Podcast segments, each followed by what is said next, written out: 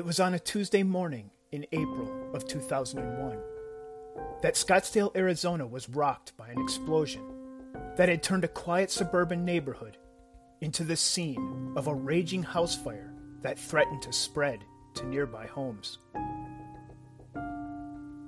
The home engulfed in flames belonged to Robert and Mary Fisher, who, along with their two young children, had lived in that home for several years.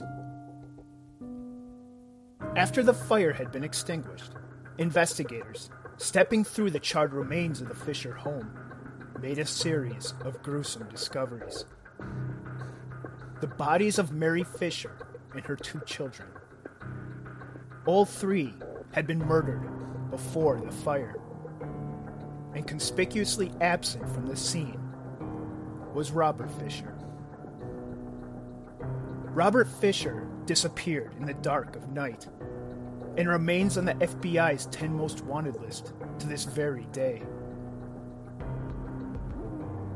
Odd clues discovered in the aftermath of the explosion and murders, followed by tips that have ultimately led nowhere, have many law enforcement officials at odds with each other over what actually happened to Robert Fisher and where he could be. Did he commit suicide somewhere in the vast forests of northern Arizona? Or is he still alive? A fugitive on the run from justice. This is the re recorded version of Episode 2 of Season 1 of They Disappeared A Monster Among Us. The Disappearance of Robert William Fisher. Know that they were involved in a fight at around 10 p.m. that night. Robert Fisher's seen taking $280 out of an ATM directly south of his house, less than less than half a mile away, and he's never seen again. Flames destroyed the home quickly yesterday morning. Robert Fisher and the family's SUV were nowhere to be found. Now, police believe Robert Fisher is on the run tonight and that he may be dangerous. Robert Fisher has been missing since the family's home was rocked by an explosion early Tuesday morning. Police say Mary, Brittany, and Bobby Fisher were all murdered. It's one of the great unanswered stories in Arizona history. What happened to that family? Why did he do it? Where is he? We just don't know.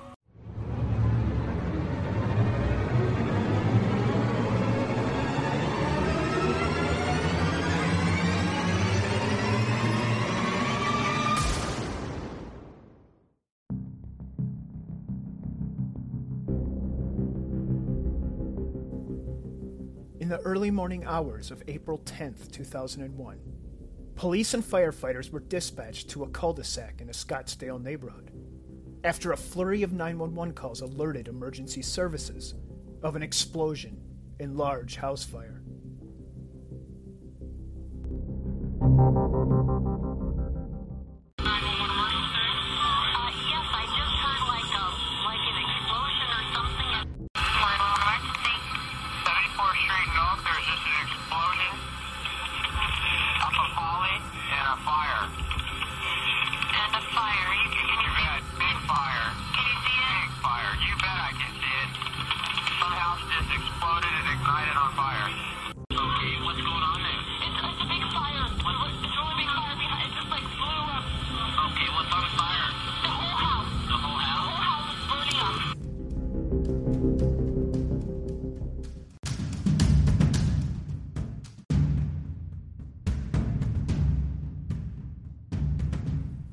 Explosion was said to have been felt up to a mile away from the blast site.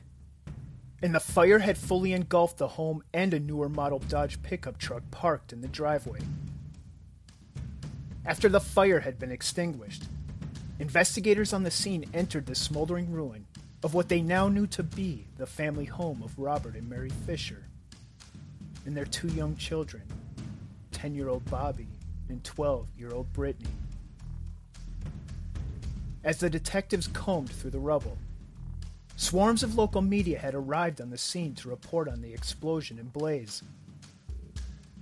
As they began interviewing neighbors and onlookers, they soon received word of a gruesome discovery made inside of the Fisher home. Police found the bodies of a woman and two children in a Scottsdale home this morning after a fire. It happened in South Scottsdale near Scottsdale Road in McDowell. John Brodsky has spent the day at the scene, and John, do investigators have any idea what specifically happened here? Kerry, they really don't have too many answers this evening. They do know that there are three people, there were three people in the home. They found them dead this morning, and they're trying to find the husband who also lived in the home. Robert and Mary Fisher are the parents, 12 year old Brittany and 10 year old Bobby, the kids. Robert and one of the family's vehicles are still missing.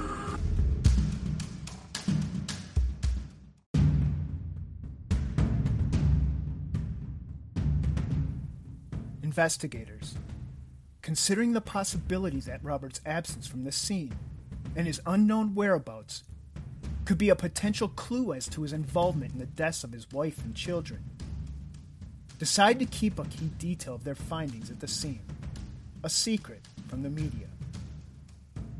And they refuse to publicly name him a suspect.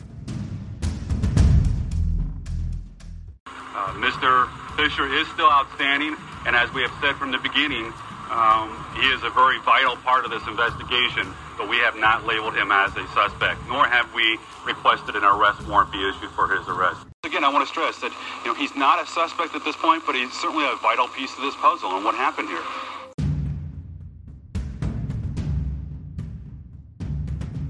You see, investigators were speculating at that time that Robert could be in hiding and possibly paying attention to any details released by the media as the story grew.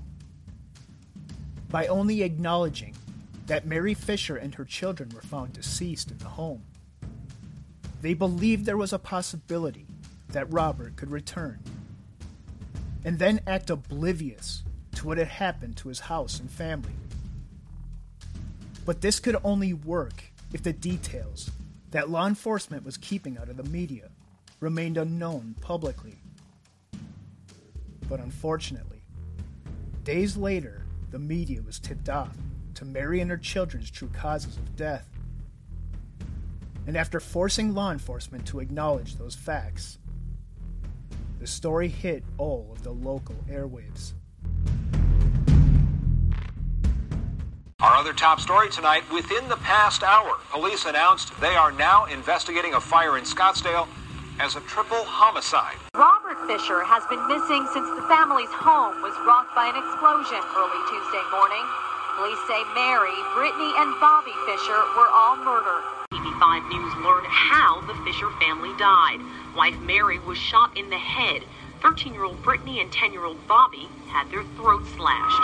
The man missing after his family's bodies were found in a house is now being called a suspect in their deaths. Police agencies from around the state have been notified that Robert Fisher is a murder suspect, and they have been told that if he is found, to arrest him on sight.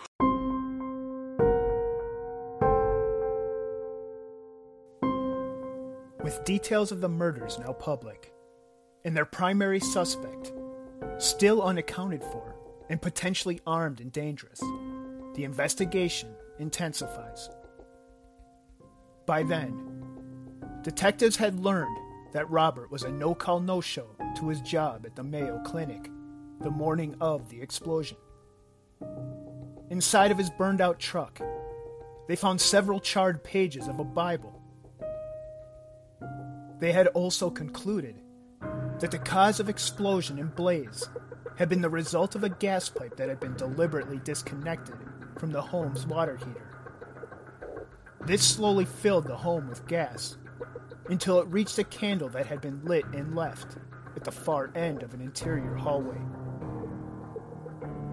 Accelerants had also been used, all in a likely attempt to create a raging inferno strong enough to destroy enough of the evidence to conceal the crime.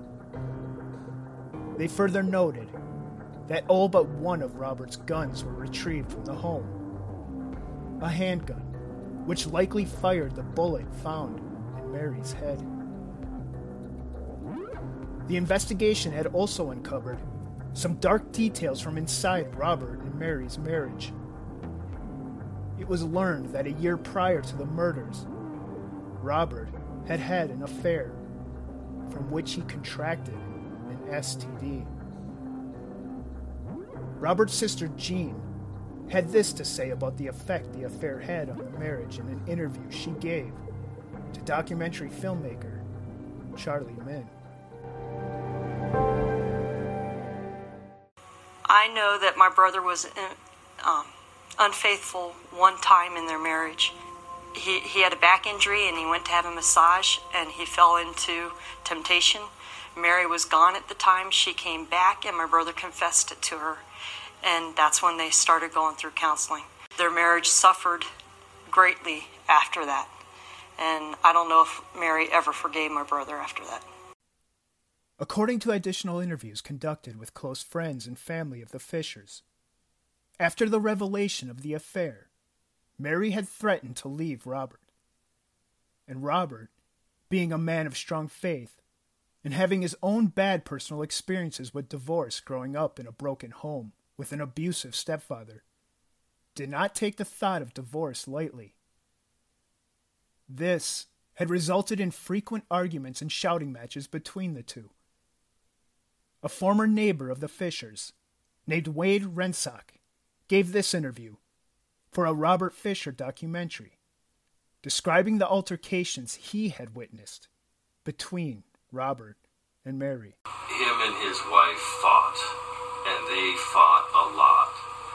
Now, to his credit, he never really ever raised his voice or screamed at his wife. It was always his wife doing the screaming at him, calling him worthless, saying she could have done better.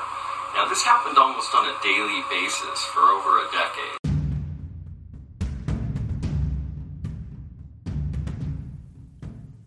As they continued to gather evidence and conduct interviews with the couple's friends, neighbors, and relatives, detectives pieced together a timeline of critical events the night before the house fire. On Monday, April 9th at approximately 10 p.m., 10 hours before the explosion, several neighbors reported hearing the Fishers having a loud argument. Less than an hour later, at 10:42 p.m., cash was withdrawn from one of the couple's accounts at a nearby ATM. Photographs obtained from that machine showed Robert Fisher in a t shirt and jeans wearing a Raiders ball cap, with Mary's Toyota 4Runner parked in the background. Bank records confirmed that Robert had taken $280 out, the max allowed at the time.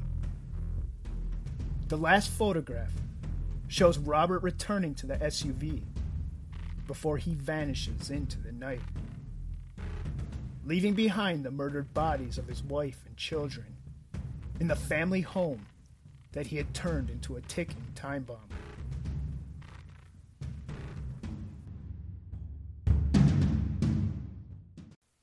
After photographs of Robert at the ATM are released, an APB is put out for Mary Fisher's SUV. And soon after, authorities would receive their first and only big break in this case.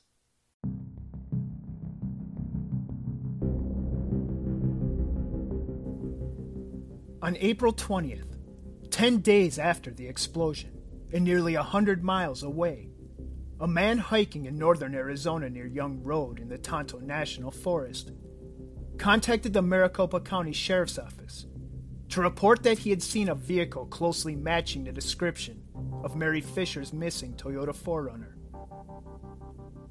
The hiker indicated the truck was parked off of a forest road near the Apache Indian Reservation in the Hellsgate Wilderness.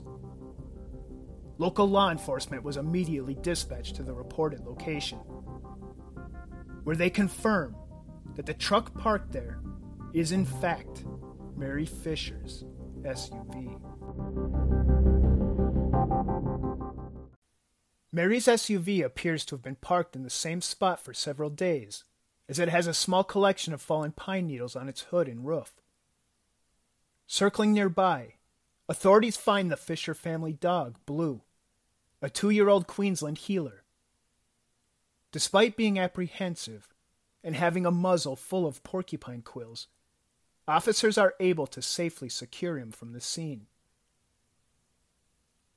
Because the area around the truck is dense wilderness with numerous caves, and knowing that Robert Fisher is armed and could be hiding nearby, local law enforcement lets the air out of the SUV's tires, while the Maricopa County Sheriff's Office sends a Scottsdale SWAT team to assist with securing the scene and to conduct a thorough ground search of the immediate area. When the SWAT team arrives, they fan out over the area and conduct a tactical sweep of the forest. Tracking dogs are deployed, and ranger helicopters hover overhead, keeping a watchful eye on the ground for any signs of Robert. Local law enforcement assists, stopping all cars traveling on the nearby forest roads, checking IDs of all occupants and drivers, and then warning them not to pick up any hitchhikers and to report any individual they see wandering in the area, matching Robert's description. Local news reporters arrive on the scene soon after and capture footage of the ground search efforts. Near dark, after several hours of searching, there is word from authorities on the ground. They believe they have tracked Robert to a nearby cave, and they have him surrounded.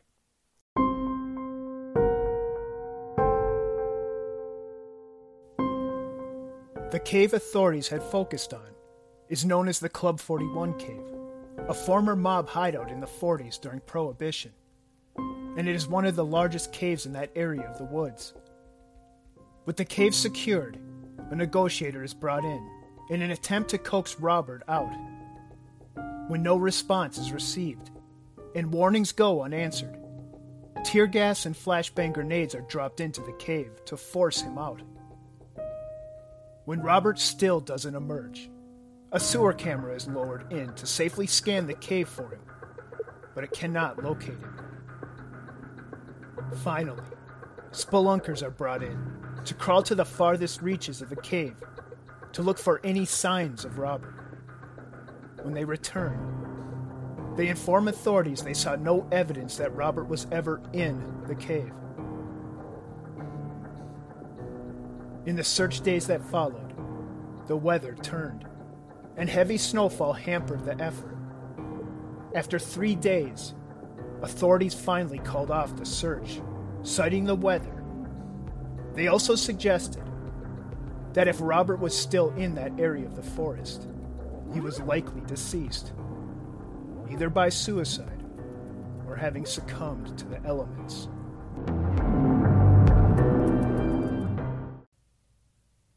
Many law enforcement officials speculate that Robert escaped long before Mary's truck was discovered, possibly by hitchhiking or some other means.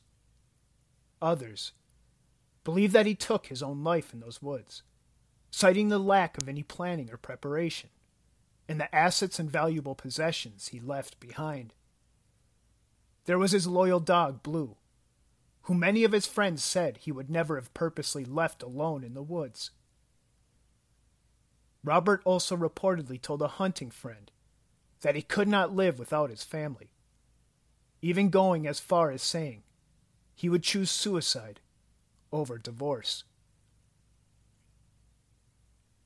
Questions remain as to how thorough any of the searches in the forest were, and why so much focus was spent on the Club 41, when there are so many other caves nearby, even some closer to the spot Mary's truck was found.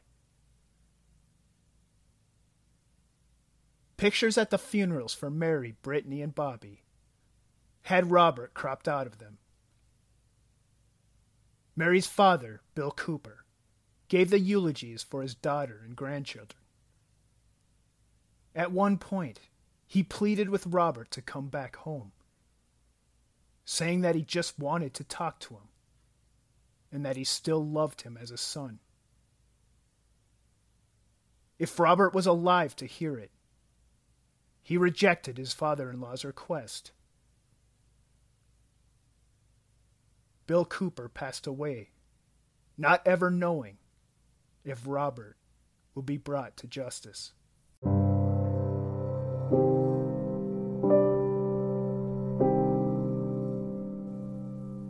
It's now been 20 years since Robert Fisher vanished in the middle of the night, leaving a frustrating mystery behind him. And despite law enforcement and the FBI continuing to receive tips on his case, Robert Fisher's whereabouts remain unknown. It's difficult to comprehend that someone could disappear in this day and age, in a world where technology seems inescapable. But until his body is found, or he is finally captured and brought to justice, the speculation over where Robert Fisher is will continue on. He may likely remain a mystery. If he is never captured, or his remains are not ever found, we will never know for certain if he is out there hiding in plain sight, walking the streets, a monster among us.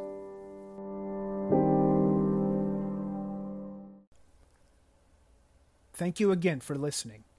My follow up episode detailing my experiences looking into the Fisher case will be completed and coming out shortly.